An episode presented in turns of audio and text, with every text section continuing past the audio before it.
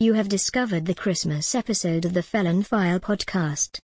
Everyone here at the Felon File and the Scratch Ankle North Carolina International Podcasting Recording Studio wish you and your family a very Merry Christmas. Today's episode sponsored by the Salty Heifer Home Store and more. Owner Patricia D. Priddy. Located at 75 Roy Edwards Lane, Mars Hill, North Carolina. Antique to new home furnishings. Antique to new home decor. Jewelry and handbags. Layaway available.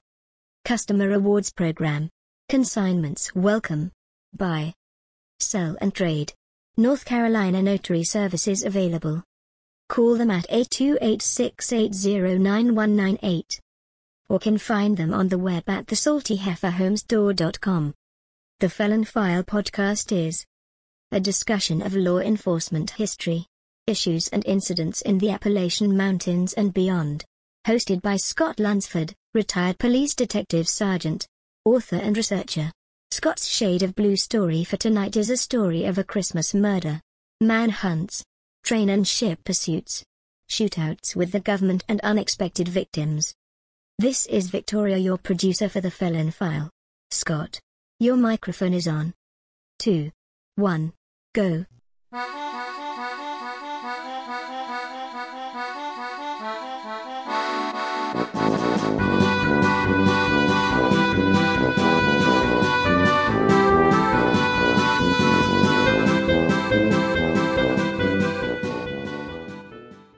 Thank you, Victoria, for starting us out, and welcome to another episode of Felon File. This Saturday is December 25th, Christmas.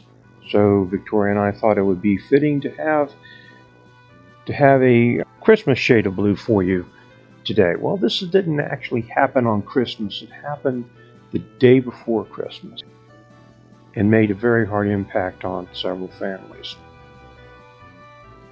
And of course, today is December 25th, and we're posting this in 2021. And if you'd like to listen to this a little bit later, just keep that in mind. Delete that. Ashland, Kentucky in 1881. Nice uh, little city located in the Appalachian Mountain areas or on the fringe of it. It was a neat, orderly little city situated on the Ohio River. Life in general was not super exciting in Ashland, Kentucky, and that's the way a lot of folks there liked it. As in any town, it had its share of crime robberies, thefts, and, of course, the occasional homicide. The few homicides that did happen were usually up and up, stand up fights over a card game or over a lady, a couple of individuals wanting to express their opinions while slightly intoxicated, that sort of thing. Investigations of these type of situations were usually fairly easy and quickly and quickly solved and closed out. A typical family of the area at that time would be would be the Gibbons family. The Gibbons had three children. The oldest was Robert, age 17, who had unfortunately lost a leg a few years before this in an incident involving a rare railroad freight car that ran over his leg. The youngest was Sterling, who was 11 years old, who thankfully had the good fortune of not being home on the night our story begins. And then there was the daughter, Fanny. Now, Miss Fanny was described as physically developed beyond her 14 years. Fanny had learned what it took to get attention. Fanny was a neighborhood favorite with a magnetic personality and the looks to match. Outgoing and very cheerful, she had many friends and some unwelcome admirers as well, as we'll see. John Gibson, the father, wasn't home a lot. Now, it was easier that way because John and his wife did not always see eye to eye, and it made it easier on everyone when the two were separated as much as possible.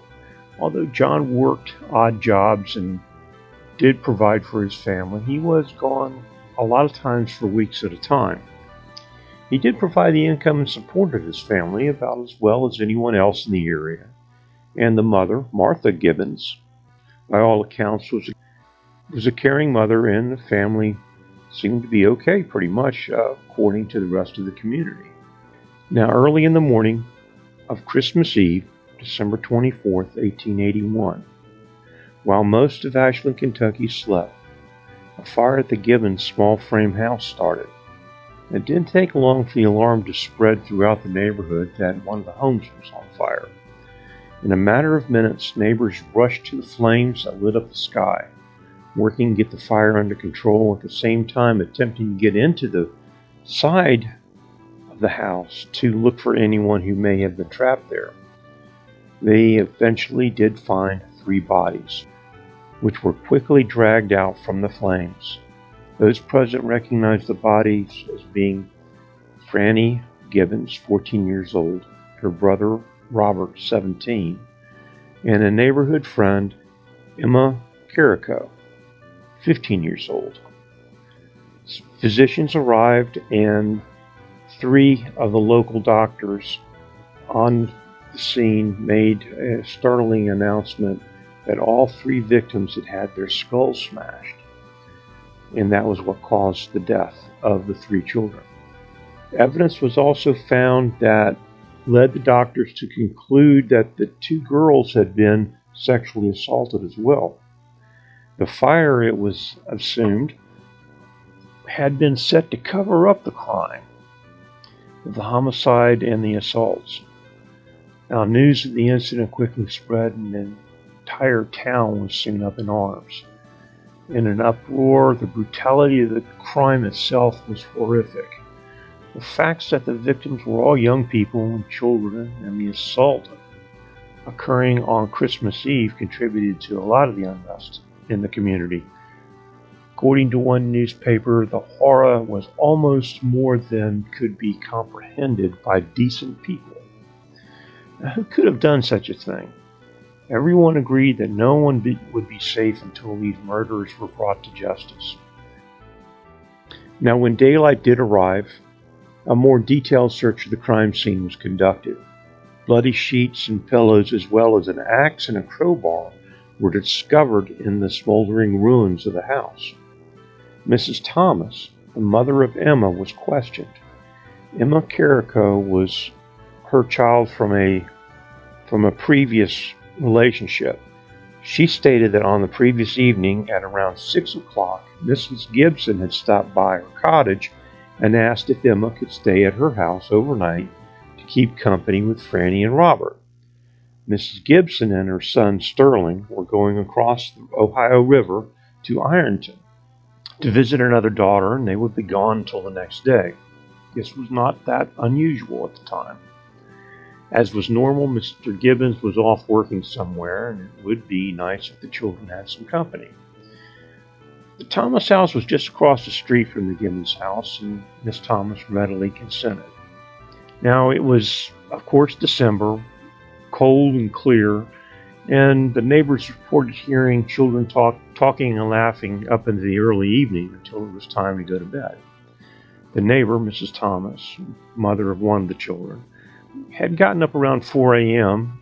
to start her morning day, this, of course, being Christmas Day.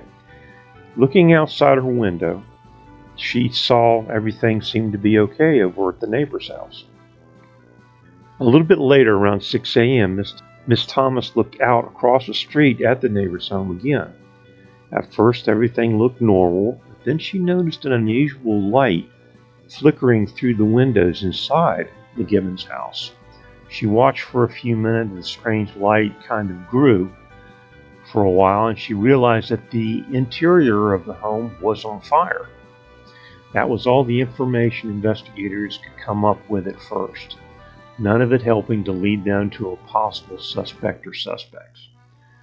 Two days later, on December 26, an overflow crowd turned out for services at the Methodist Episcopal Church where services were held for the three victims.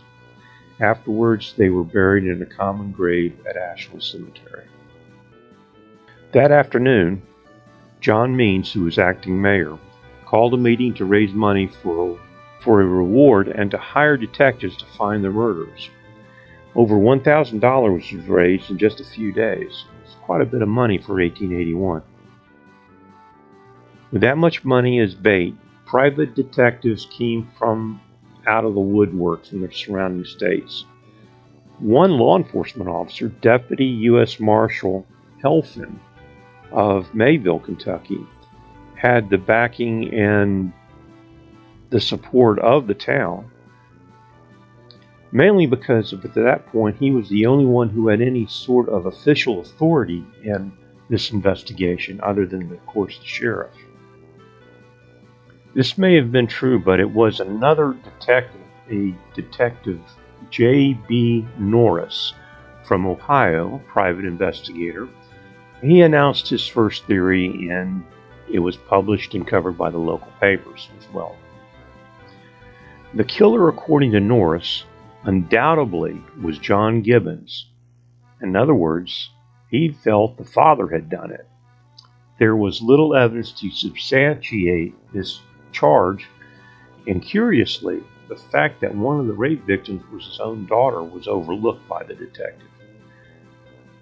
Now, anyway, even with nothing to, else to go on, so much of the populace was caught up in what was purely an assumption of guilt.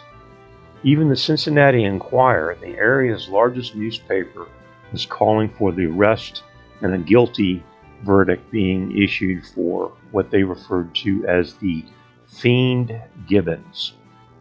Wanted posters with the detective's information and, and images of John Gibbons were distributed and mass produced by not only the newspaper but other private uh, printing agencies and companies. And these were distributed throughout the area and beyond. Meanwhile, the actual law enforcement officer with authority of any type, Marshal Helfand, had serious doubts about the involvement of Mr. Gibbons. Now, he actually felt that the murders had been committed by more than one person. And there was also the fact that no motive could be established uh, showing that Dad did it. Helfand realized that before the investigation could get back on track, Gibbons would have to be found and cleared of any charges and allegations. So on New Year's Eve Saturday, December 31st, he was able to locate Gibbons in a remote area of West Virginia where he was working at the time. Finding the father healthy and finding the father, of course, he had the responsibility of breaking the news to Gibbons on about what had happened as he was completely unaware of the tragedy. The two rode back to Ashland, Kentucky, where Gibbons was quickly exonerated by proof that he had been in West Virginia the entire time that the homicide must have occurred. Humiliated and brought now to be a scapegoat in the local papers, Detective Norris caught the first train out of town and Helfand became the lead detective and investigator. A few days later, a man walked into the Ashland General Store, the store owned by Gregor Powell and Ferguson, and he purchased a cigar. Mr. Powell was the proprietor that waited on the man, and he knew him slightly as a regular customer by the name of George Ellis.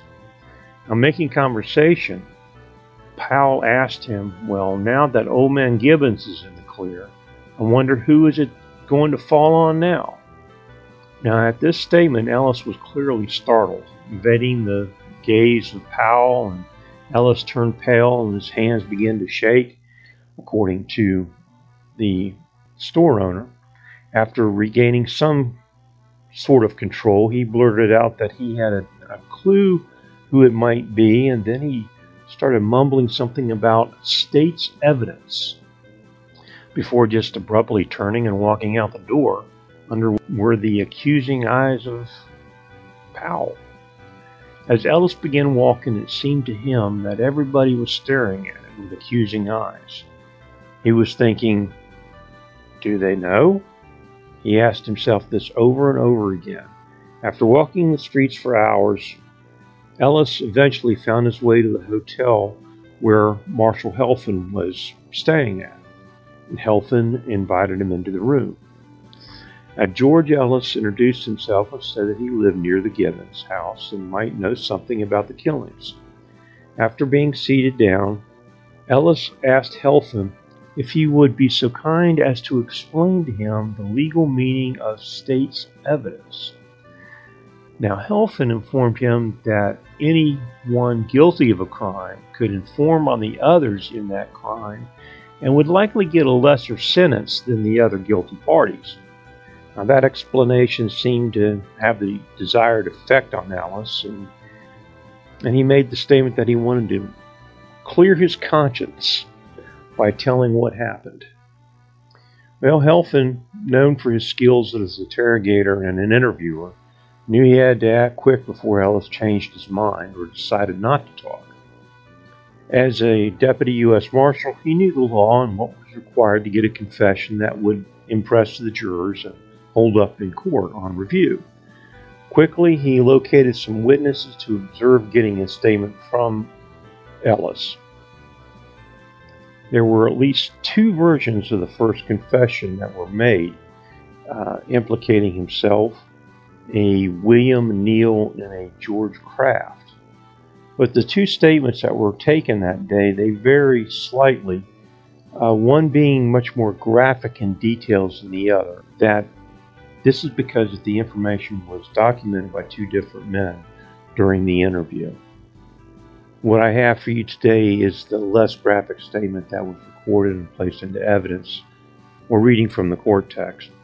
A few evenings prior to the 24th, I met with Kraft, who stated he was going to go see Fanny Gibson and take her some black candy and that he was going to have intercourse with her, and he wanted me to come along. About midnight that fatal night, we all started in Kraft, Neal, and myself, and when we got to the house, Kraft raised the window with an old axe and stepped in real fast. Neal followed, and I stayed behind on the porch, and afterwards I went in the door, after they had unlocked it. Robbie was the first to rouse and started to get up when Kraft said, You had better lie still. Kraft then went to the bed where the two girls were sleeping and began to take improper liberties with them. The older brother, Robbie, said, You had better stay away from there, when Kraft hit him in the head with the axe, and he fell back onto the lounge and sofa he was sleeping on, then plunged forward and fell fully six feet from the, from the bed under the stairs where he was found later. The girls screamed, and when Kraft jumped on the bed, they both said, George Kraft, what are you here for? Emma also started to jump from the bed when Neal choked her and pulled her onto the floor. She fought him, and he held her while he outraged her.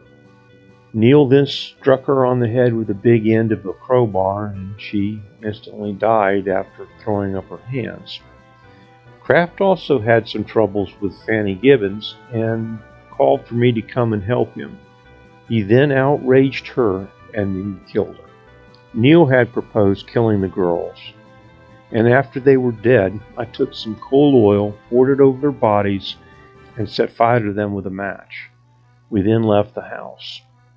Ellis claimed they had been talking.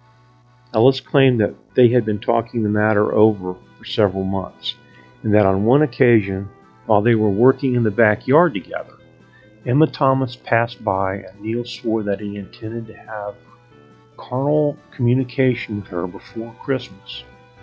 Kraft had said similar statements about Fanny Gibson. Ellis would subsequently make more confessions or recant an earlier confession each made to fit the prevailing circumstances that he was in.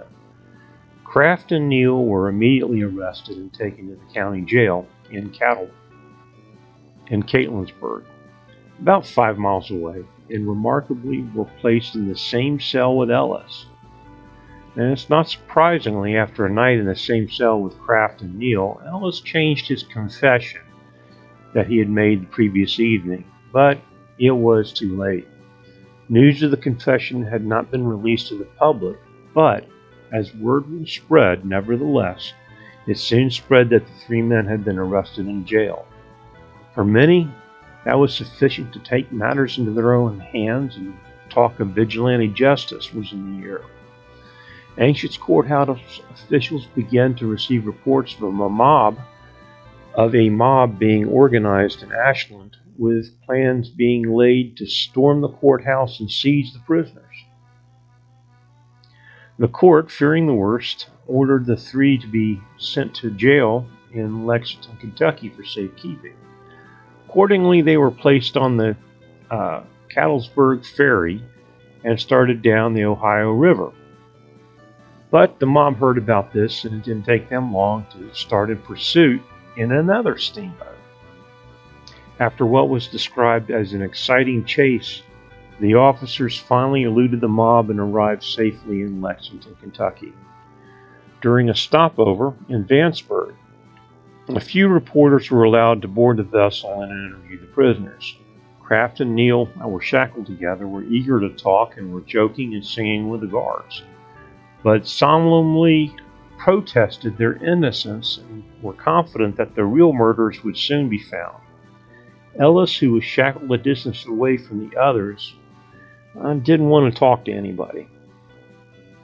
Now, once arriving in Lexington and being in jail, George Ellis once again made a statement in which he said that his first statement was not true, that he had been forced to make that statement by the marshal, George Helfand, at the point of a gun.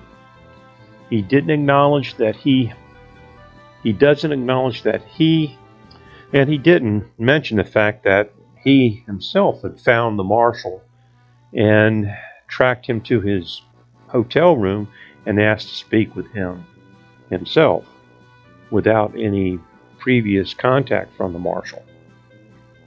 On January 16th, William Neal and Craft were brought back uh, for trial after being moved uh, due to the fact of they were afraid of a lynching happening. Neal was put on trial first for the murder of Emma Carrico. There was little condemning evidence produced by the prosecution. One woman said that she saw Ellis and Croft and Neal the morning of the murder about a half mile away from the murder site. Others said Neal was uneasy following the murders and told them he feared suspicion. J.D. House, a man who had helped remove the bodies from the burning home, testified that he saw Neal standing 50 feet away from the blaze itself in the crowd that were watching. In this case, there was no actual physical evidence presented at all. Then the prosecution produced their star witness, George Ellis. The defense had hoped to see a wild, crazy man take the stand, and like they heard he was acting like. Instead, Ellis was calm and composed and unwavering in his testimony. What I have now is from the court transcripts. Ellis says, I have resided in Ashland since May, have been engaged as a laborer at Powell and House brickyard most of the time. I am acquainted with the prisoner, Neal, also with Kraft. we three worked together at the brickyard. I did not see either of them during the day of December 23rd. I saw them later that night. They came to my house and called me. I was in bed and asked what they wanted. Kraft told me to get up if they wanted to see me. I did so, put my clothes and boots on, and went out to the gate. Kraft told him that he was going to have to follow him. Kraft told him that you must go with us. I asked him where, and he said to the Gibbons, and we will have some fun. I told him no, it was too late. I won't go. They said I have to go. And Croft drew a revolver.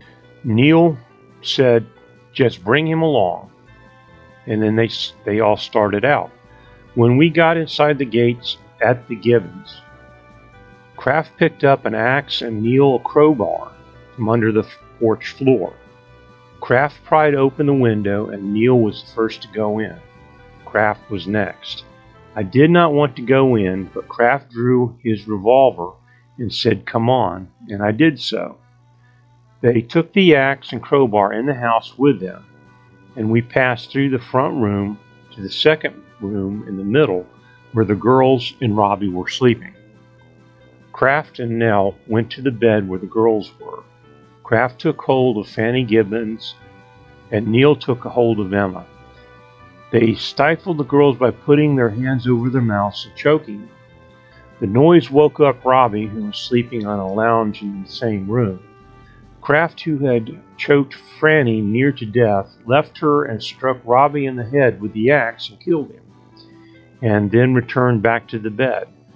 Neal dragged Emma off the bed and onto the floor. Kraft ordered me to hold her until Neal accomplished his purpose, which is what I did. After Neal let her up, she began to rise up, crying, and said she was going home to tell her mother. Neal said, I guess not, and struck her on the head with a crowbar, and she fell back dead.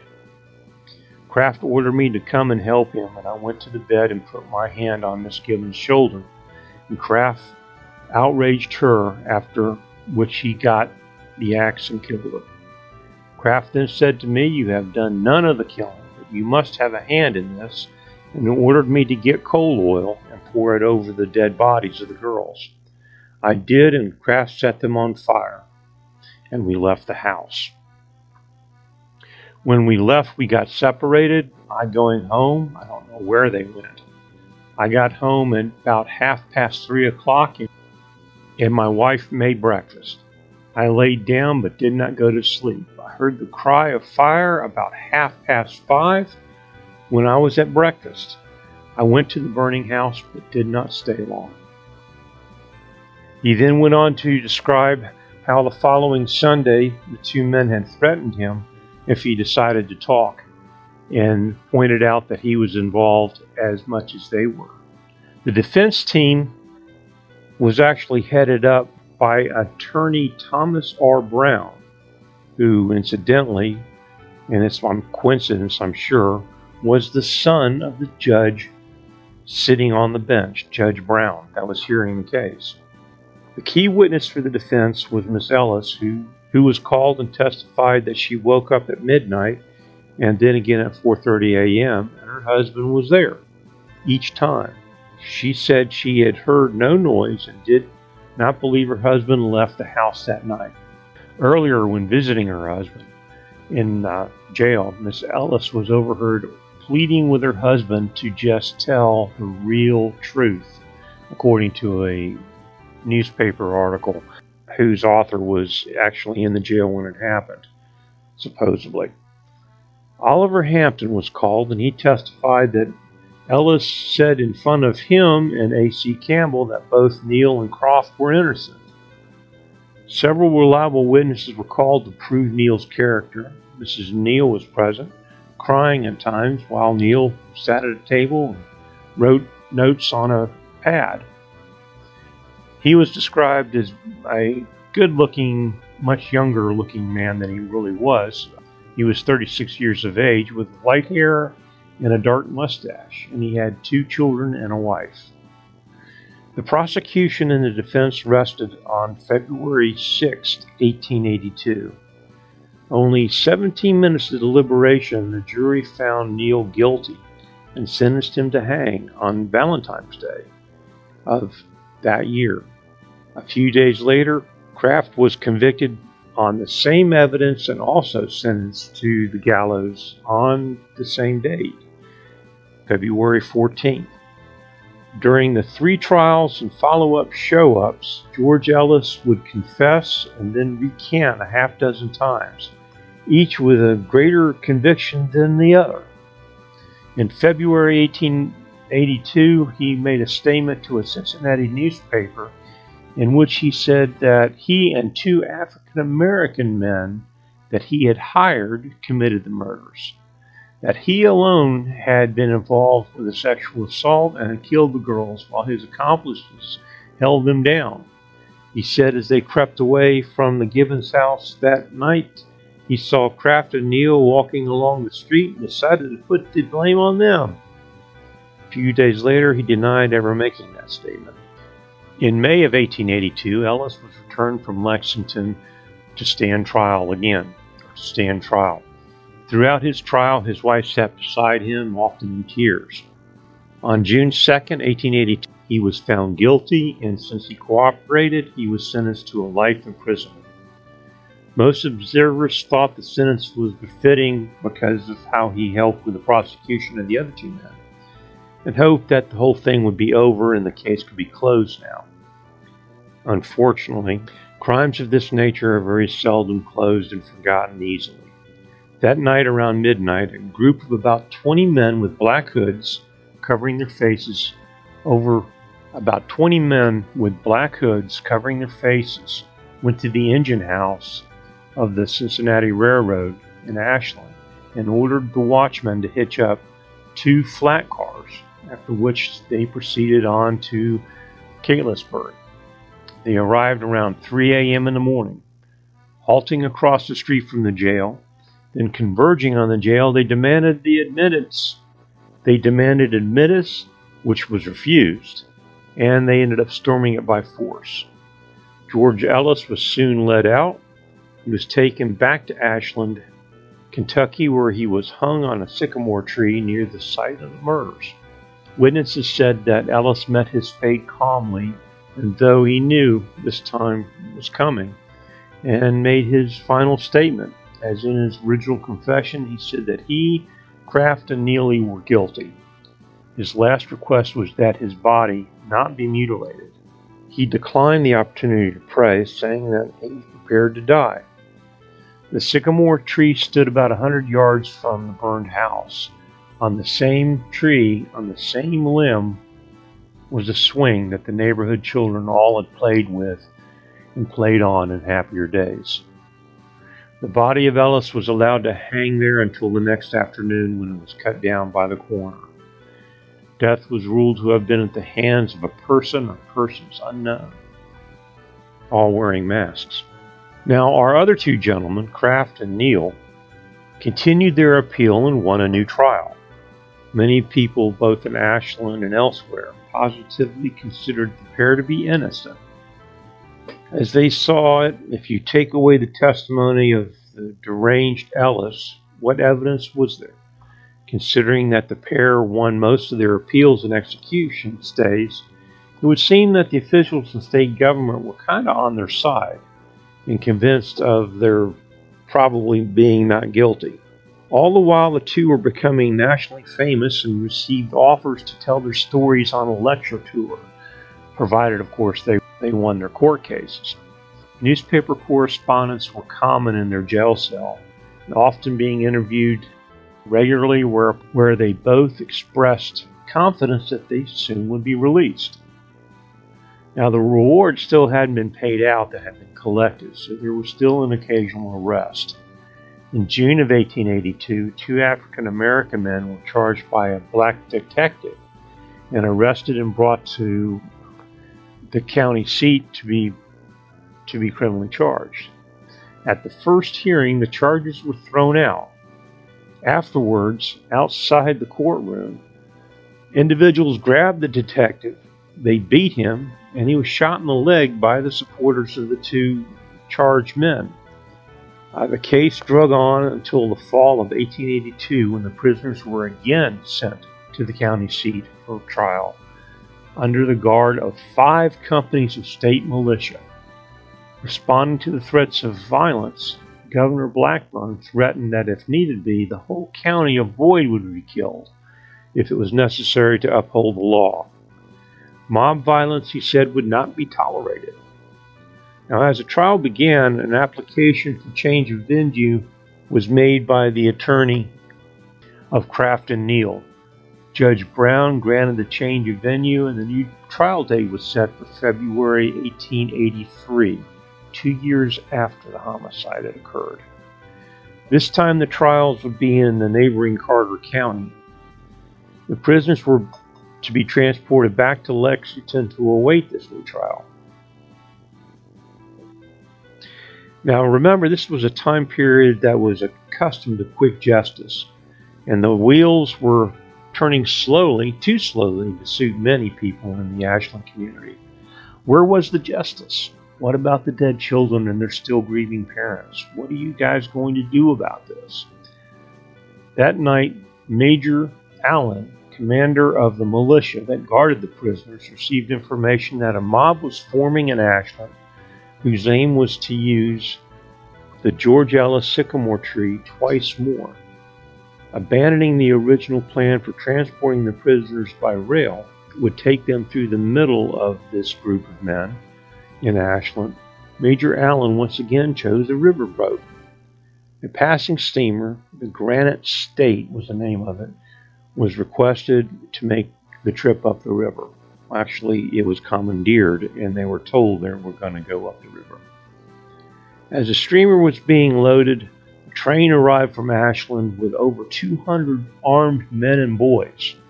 The mob demanded that Neal and Craft be handed over to them. Major Allen refused, and the rest of his troops boarded the Granite State boat and started downstream with the prisoners. Now, the mob, not to be outdone, reboarded the train, which ran along the sides of the river between Catlettsburg and Ashland. They kept up a hail of gunfire upon the troops on the steamboat all the way to Ashland County. It should be noted that the militia did not return fire, merely moving to the other side of the boat, the side opposite the men on the train. At Ashland, the mob had grown people wanting to know what was going on and curious. And a large crowd of people were congregated along Front Street and the river bank to watch what happened. As the Granite State ship came into sight, it was observed that the soldiers had concealed themselves behind articles from the boat that they had piled in front of them to basically make shields, cover, and concealment about 20 men and boys from the mob took possession of a ferry boat and swung out onto the river to intercept the steamboat. Cooler heads argued with the 20 hotheads to let go, but the mob was not being very considerate. As the ferry boat approached the steamer, a few pistol shots rang out. With that, the troops had had enough, and the militiamen raised themselves in lines along the decks of the Granite State ferry and opened up fire with disastrous effect on these men. Stunned and completely outmatched, the group aboard the ferry boat dived for cover as round after round was fired in their direction. Hundreds of rounds were thought of to have been shot. Many fired wildly, finding targets in apartments and buildings for quite some distance away. Killed at once was Colonel L.W. Report, an aged citizen who had earlier been out and tried to keep the mob from boarding the ferry, and a George Keener, young father, and Willie Survey, uh, who was 14 years old, and an Alexander Harris, who was 25 years old. They would all die within hours of their wounds. James McDonald, brother in law of the murdered Gibbons children, was shot three times as well. Mrs. Butler was shot in the thigh while sitting in the train depot down the street, minding her own business and not involved in the situation at all. An inquest was later made into the matter involving the militiamen and the citizens, and after review it was determined the militia was justified in their use of deadly force when they were fired upon first after many attempts were made to calm down the crowd and reach a peaceful solution. This type of activity continued. In February of 1883, two years after the murder, the defendant, guarded by 10 divisions of state militia, was put on trial in Grayson, Kentucky, before Carter County Circuit Court Judge Rice. The militia camped out north of town in what was described as a very wretched location, very bad conditions of ice, sleet, and mud and snow. One of the state militiamen would end up dying from cold weather exposure, and several others were hospitalized. On February 23rd at 8 p.m., the case was given over to the jury. After about 10 minutes, they reported to the courtroom, and one of the jurors, a Mr. D. Hart, had taken L. It was later mentioned or asserted in the newspapers that one juror was opposed to capital punishment, that the delay was needed to, quote, correct his misguided belief, unquote. Judge Rice postponed the trial until the following Saturday morning. And the next morning, 21 minutes after the jury was out, they returned with a verdict of guilty. Everyone in attendance, except of course for Craft and the defense team, seemed to be okay with the verdict. To be sure, there was no demonstration in court after the verdict was read, no clapping, no cheers were heard. Most of the observers did indicate their approval quietly of the verdict. The defendant, Craft, was asked if he wanted to make a statement. He stood and cleared his throat and began a very impassioned speech that was also documented in the court records. He proclaimed himself as being not guilty, that he did not have a chance to put on witnesses that would that would exonerate him. Quote said, "You might as well take an innocent child and hang them as to hang me." And he had other things to say. He continued to say, I never thought of doing such a thing. I was raised better and had more respect for the people about me. The respect, Miss Gibbons, I am glad I can stand here and say that I am innocent. It is the truth. It is a put up job entirely. Gentlemen, the day is coming when I will be found innocent. All at once his speech was interrupted by Miss Gibbons, who broke down and started crying. The judge set the date for the hanging to be May 4th, 1883. Friends of Craft were untiring in their efforts to save his life, claiming they had evidence of his innocence, that they would produce this evidence at Neal's next trial court, and they urged for a respite of Craft's sentence until that was done. Now, the gallows for the county were located in the northeast part of town at the foot of a hill, enclosed by a 12 foot high fence you couldn't see over. The enclosure was 30 feet square, the gallows about 8 square feet, and had a 6 foot drop and a trap in the center. The site was chosen for the hanging was at the same location where the militia had camped and suffered their serious injuries in February. Craft ascended the steps in full view of the crowd, accompanied by Reverend Pinkerton and the sheriff. Quiet was called for by the sheriff, and Craft was allowed to make a statement. He did so, proclaiming his innocence and saying uh, a hymn, Did Christ die for sinners weep? Instead of a prayer asking for God to save his soul. Craft stepped up onto the door, the trap door. A hood was placed over his head his hands were secured by his back, and with tears in his eyes and a tremor in his voice, the sheriff pulled the lever and sent Craft on his way. The last defendant, Neal, was tried on April 30th, 1884. Again, found guilty and sentenced to death. Neal was sent to Mount Sterling, Kentucky to await his execution. As was normally the case, Neal's defense team attempted to appeal the conviction again they continued the case and the execution further back. Four years after the homicide on May 3, 1885, Neal was placed on a train for a trip to his final trip to the gallows. He also made a farewell speech from the train station as he left. Claiming he was being persecuted by Campbell and Redkin, he thanked the citizens of Mount Sterling for their patience and their progress over the years and he hoped to meet them in a better land. Once more, after arriving at the execution location, it was again postponed and Neal was returned to Mount Sterling for safekeeping. Finally, on March 28th, he was again brought to Grayson to hang. This time he was there and there would be no more appeals, no more no more train rides.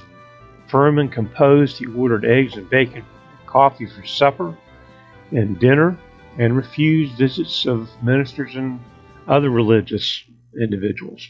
Neal's final words were, My friends, I say to one and all, you all know this is no place to tell a lie.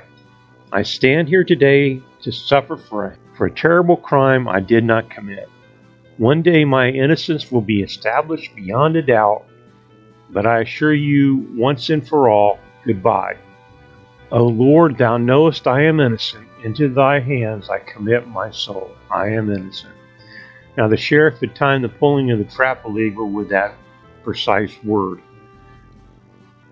Later, some of his family claimed his body, and he was buried on a hill back of his father in law's house near uh, uh,